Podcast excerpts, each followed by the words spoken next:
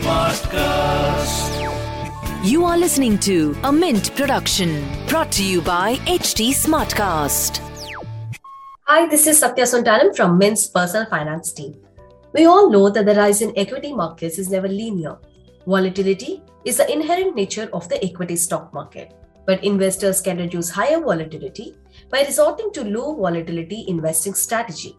This style avoids stocks with higher volatility and aims to give equity like returns. Is this possible? Let's check it out. In this episode, we have with us Shankar Narayanan Krishnan, quant hedge fund manager of Motilal Oswal AMC. He tells us about the low volatility indices available in India, how they have performed during the market downturn, and to what kind of investors this strategy is most suitable for. Hi, welcome to Why Not Mint Money, a personal finance podcast where we help you understand basic money concepts and share strategies for you to build your wealth. So let's get started on your money journey. Hello, Shankar. Welcome to Why Not Mint Money podcast. Hi, Satya. Thanks a lot for having me. It's a pleasure. Thank you. Uh, Shankar, let's start with the definition of low volatility uh, investing strategy. Can you define that for our listeners? Sure. So, low volatility investing is a very simple style of investing, right? So, let me back up a bit. Uh, so, there is this concept of factor investing, which uh, I'm not sure if uh, everyone is familiar with, all your listeners are familiar with. The only reason being that it's a very, very new space in India, right? Uh, but it's a huge space globally. And uh, uh, so essentially, what has happened in financial in the financial world is everyone has always had this question, right? This undying quest to understand what works in the market. Everyone wants to have the answer to that question. Right. Now, historically, how did that question get answered? Historically, uh, you know, your stalwart investors, what they would do is they would uh, go with the hypothesis whether it is a valuation hypothesis or it is a uh, let's say a, a, quality hypothesis and say okay let me load up my com- uh, portfolio with companies which are high on quality which are under, very highly undervalued and let that lead to the stream of returns over a period of time right? So that was a practitioner approach. When i say practitioner that was an investor approach to uh, understanding what works in the market. But academicians when i say academicians largely economists they also had a they also had some they want, wanted to have some say in this matter right? Because they said okay we are the intelligent part of the community. Uh, so we we should be contributing something here. And they thought okay what can we do differently from what an investor is already doing? We can look at data right? So they started looking at data. And they said okay let's look at data going back to 50 years 100 years in some cases 200 250 years whatever the data is available. Let's run statistical analysis on that. And let's try and figure out what are those particular characteristics of companies which if i systematically take in my portfolio will lead to superior outcomes over a period of time? Now these characteristics which were identified in this manner by these academicians they were called factors. And the people who even like did a lot of groundbreaking work in identifying these factors have subsequently gone on to win nobel prizes. Okay. so that is the profound impact of uh, the identification of factors in the investment landscape globally, right? Uh, and these factors are not new by any means. So these are terms like quality, value, momentum, size, you know, small cap and cap companies, which we are all familiar with. And one more thing, which is called low volatility. So these are the most commonly used and most widely accepted group of factors which academicians investors, everyone has agreed on, okay, that these are the factors that seem to, over a period of time, if you have exposure to these factors in your portfolio, will lead to outperformance. So this is the background, right, for why we should even be talking about low volatility today. So what then the crux of the question is what is the low volatility factor, right? So it's a very, very simple approach of investing uh, your portfolio in those companies which have the high, lowest price volatility, or in other words, the highest price stability. Okay, uh, so it's a process of investing which systematically, when I say systematically, through an automated process, continuously picks up the companies which have the maximum price stability. uh, which means that you they may go from point A, maybe 100 rupees per share to 200 rupees per share, but that movement is going to be, if you look at it from a 10,000 feet view, is going to look like a straight line. Whereas there could be another company which is also going from 100 to 200, but it's reaching 150 one day, then coming down to 120 one day, then going up to 220 one day, coming back down again, and then finally reaching 200. Versus the low volatility company, which will go from 100 to 200, but maybe by going up by one or two rupees every day, right? So the price return of these companies, if I were to calculate mathematically, if I were to calculate the volatility of these price returns or the standard deviation of these price returns, right? The companies with the lowest standard deviation of price returns. So around the mean, they don't deviate as much. Uh, the companies which show or exhibit that behavior, they are called low volatility companies. And the strategy of selecting these companies in your portfolio and investing that uh, and consistently doing that maybe year on year or quarter on quarter over a period of time that is what that is what low volatility investing is all about. That's interesting. Now uh, each investing strategy may come up uh, with its own merits and demerits right? So what are the pros and cons of uh, low volatility uh, investing strategy? Right. So uh, now, it's a very interesting question. Uh, oftentimes, we are always in the quest to find a style of investing or a strategy of investing which will make money at all points of right? But unfortunately, while that is the holy grail, we'll perhaps never attain it. Because if we could get a strategy which could always keep making us money, and if all of us knew about it, then all of us should just be doing that, right? Nobody should be doing anything else. We should all be just focused on singularly on investing in that one strategy which is consistently winning for us. There is no strategy that exists which does that. Okay. Um, so similarly for the low volatility strategy, there are going to be periods when it will underperform. Okay, so one is absolute underperformance, one is relative underperformance. What does that mean?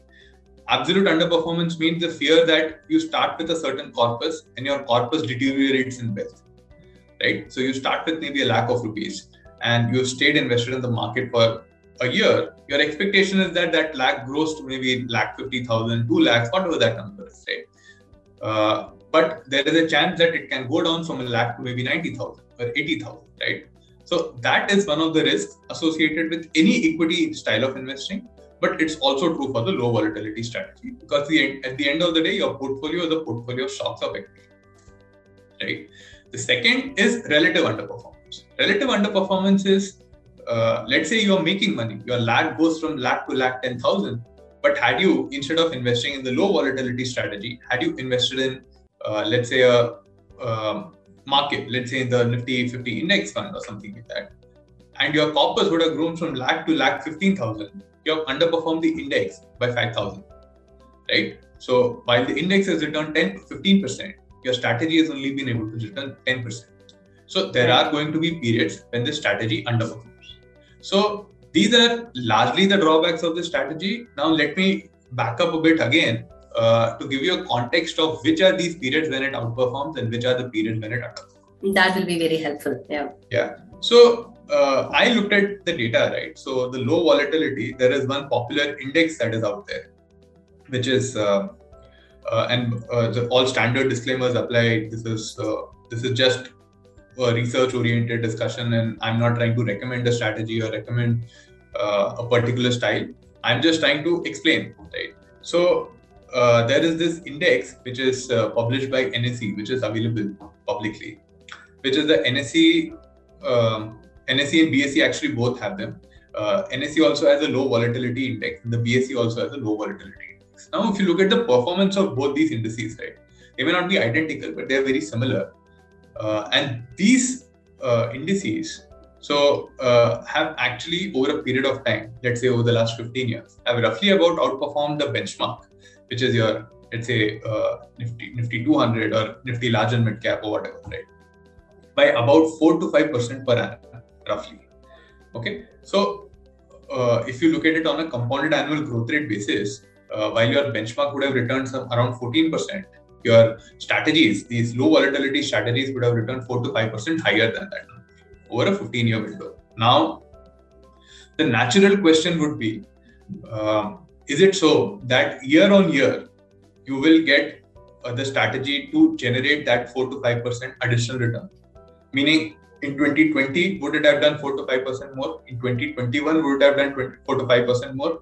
And same in 2019, would it have done 4 to 5% more? The answer is no. Right? So, actually, if uh, so, again, we looked at the data, uh, and over the last 15 years, I think roughly about uh, seven to eight years, I believe. I, I may be wrong on the number slightly, but seven to eight years were the time periods when the strategy outperformed. In the balance year, the strategy underperformed, which essentially means that the hit rate on a calendar year basis is not that high. Mm. Right? So, on a calendar year basis, just about 50% of the time, or slightly more than 50% of the time, the strategy is outperforming. Yeah. But still, you are seeing that over a long time period, the strategy has outperformed by 4 to 5% CAGR. So, how is that possible? The reason why that is possible is because the low volatility strategy is actually one of the better performing strategies in a downward market. Hmm. So, when the market is correcting, when there is a lot of uh, fear associated in the market, or when the market is already overheated and it starts correcting and cooling off and things like that, right? Uh, in most of those time periods, what we've seen is generally that the low volatility strategy is one of the most consistent, better performing strategies. So it has actually, so we looked at some four to five periods of drawdowns for the benchmark from 2007 to 2020, 22, which included your COVID, which included your subprime, which included uh, yuan devaluation, which included uh, taper tantrum. In each of those periods, the low volatility strategy, and I'm just talking, I'm not talking about a complicated strategy, I'm just talking about the ones that are publicly available. Even those strategies have actually um, outperformed in each of these four periods that I mentioned. Okay. And when I say outperformed, I don't mean that they generated positive returns. I just mean that they fell lesser than the market. So let's say during subprime, your market fell by close to 60%. This strategy would have fallen by close to 40 45%. Just as an example right? During COVID, again, where your market's peak to drop drawdown was somewhere around 38, 39%. The low volatility strategies drawdown could have been somewhere around 25%. Okay. So it is falling, but it is falling lesser. Mm. Okay. Okay. Now, the next obvious natural question would be okay, it is falling lesser, but is it also going up at par with the market or is it underperforming the market in the subsequent rally back? So you have measured from peak to trough. What about trough to subsequent peak? So that is very interesting. Uh, the strategy consistently underperforms in the subsequent rally. Mm. But now, if I want to combine these two periods, right? Because that is what I have to eventually look at. Because if I have to live through the entire thing, the drawdown Right. as well as the drawback up, uh, I have to live through that entire period. Then this strategy turns out. But which strategy does better? Mm. In each of those four periods that I mentioned, the low volatility strategy for the going down phase as well as the subsequent coming up phase, the strategy has done better than the benchmark in each of those four phases. Okay, and now there is a simple arithmetic reason for this, right? The reason is, and this is something which we keep talking about, which we keep saying, which we keep hearing, but it is never intuitive. If you fall by 10%, okay, now we want to come back to zero, it is not sufficient to come back up by 10%. You have to come back up by 11% just to come back to parity, Absolutely. right? Yeah. And now that number keeps increasing as you keep falling more and more. So from 10% fall, if you were to fall by 20% now, in Mm. order to come back up to parity, you have to go up by 25%. Mm. And the moment you fall by 50%, you all know the answer, right? You have to go back up by 100% just to get back to zero. So if you fall less, you don't need to work as hard to come back up to parity. And this is the beauty of the low volatility strategy. When we looked at the data, the downside capture was much lower, meaning when the market fell by a certain percent, the strategy did not fall by the same percent. It fell by a lower number. The upside capture is again not 100%. It's not able to capture the entire upside. Put it very simply, um, you know, what you're trying to say is uh, uh, when there is a market downside, this strategy will help uh, protect the downside Correct. than when compared to the other benchmark returns. correct. Correct. In the immediate uptrend, this strategy may not work well. Uh, again, that is because it has fallen less. Exactly. But in the long run, it doesn't need to work well. Exactly.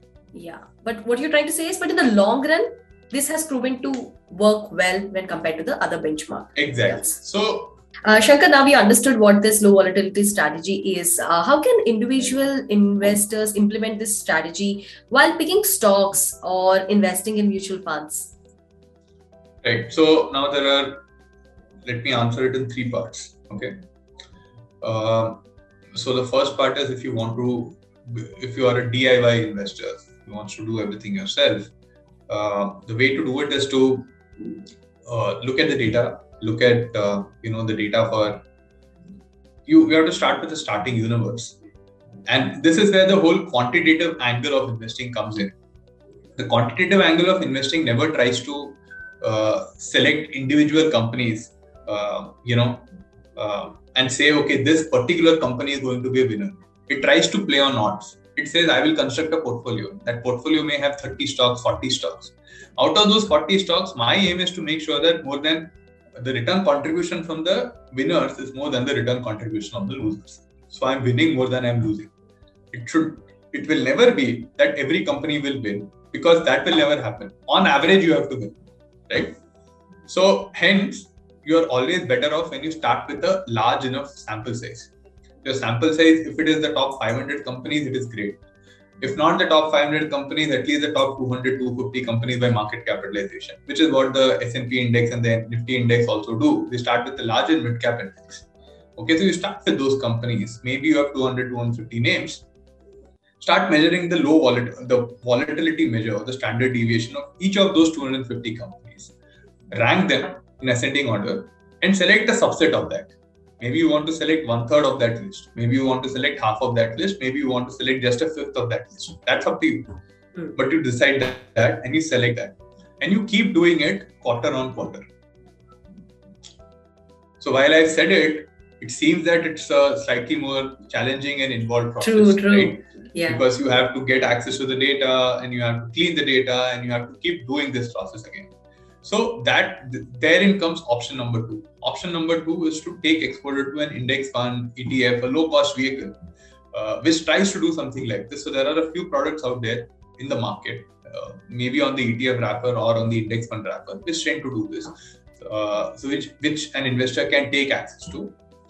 Uh, and the third is if someone is more comfortable with the strategy and wants to, uh, you know, get more involved with the uh, nuances and implementation, etc., and doesn't want an index fund, then that could also be a third option, which could be in a PMS or an AIF. wrapper. Uh, just curious, Shankar, uh, can you tell us some stock names which are part of the benchmark and not part of the low volatility index uh, in India? Uh, which are part of the benchmark and not part of the low volatility. So there could be quite a few actually. Um, coming to think of it, uh, I would think uh, maybe the Adani companies don't make it. Okay. Um, they may they may have a reasonable weight even in the Nifty 50, but they won't make it uh, into the Mhm. index. Uh, banking and financial services will get a lower exposure Mhm. so, as an industry, uh, right, the banking and financial services sector uh, contribute about 40% uh, of the benchmark, right? So, the Nifty 50 has 40% banks. And if you look at a low volatility strategy, the banking financial services exposure will be very low. Maybe it is in the 15 20% range, not more than that. So, it's a significant underweight vis a vis the benchmark.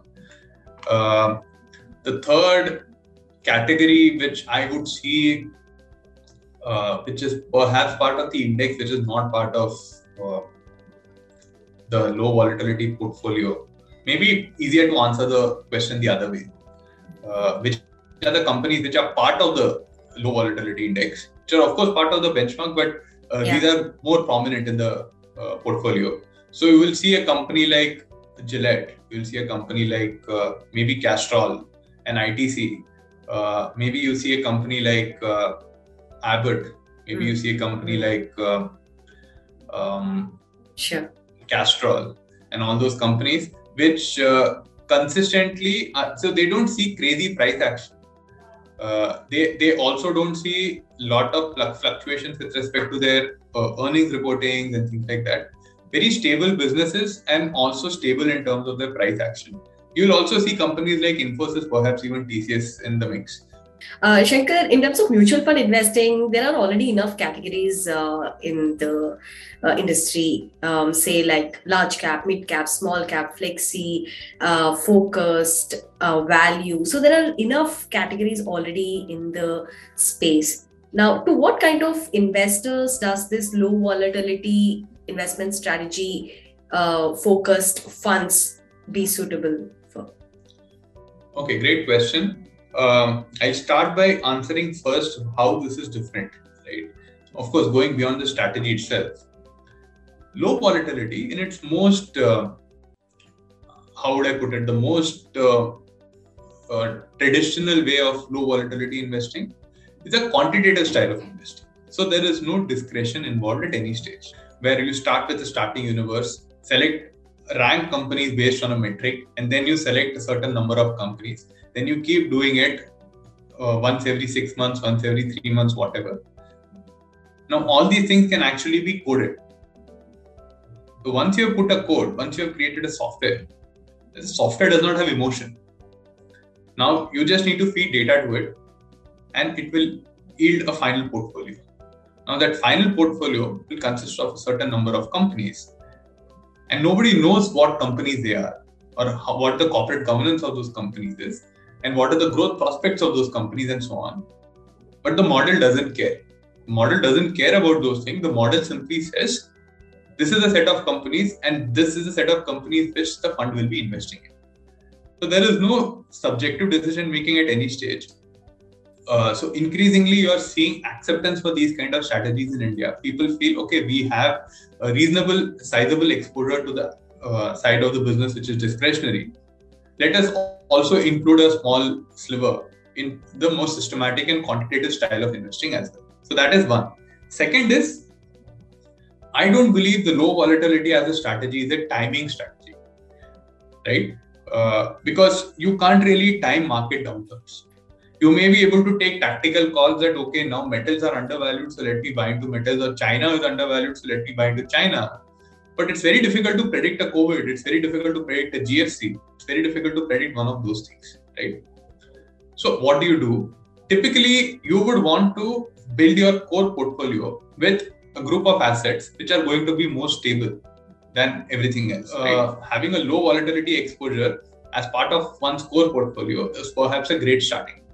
And what kind of investors will it suit- will be suitable for? Um, I believe it's suitable for all kinds of investors, but most suitable for someone who wants to experience equity markets, but at the same time is very, very wary of the volatility in the equity markets. So they want, but at the same time, they don't want debt markets because they feel that the debt markets are, you know, they don't give you as much returns just because it is coming with low volatility, investors shouldn't consider that they can reduce their investment horizon and still be okay with uh, this investment. In fact, right? Absolutely. In fact, absolutely. In fact, the longer your investment horizon, mm. uh, the more chances you have of outperforming the benchmark. The idea is that your wave will perhaps be less bumpy as compared to that of the broader benchmark. Understand. That's beautifully put. Uh, that's all from us, uh, Shankar. Thank you so much for your time. Uh, this has been very insightful uh, for all of us. Thank you so much. Fantastic. Thanks a lot. Thanks. That's all for now in this episode, listeners. If you have any queries or suggestions, you can reach out to me on Twitter. My handle is at Satya Sontanam, S A T Y A S O N T A N A M. Or you can also write to us at mintmoney at livemint.com. Bye bye.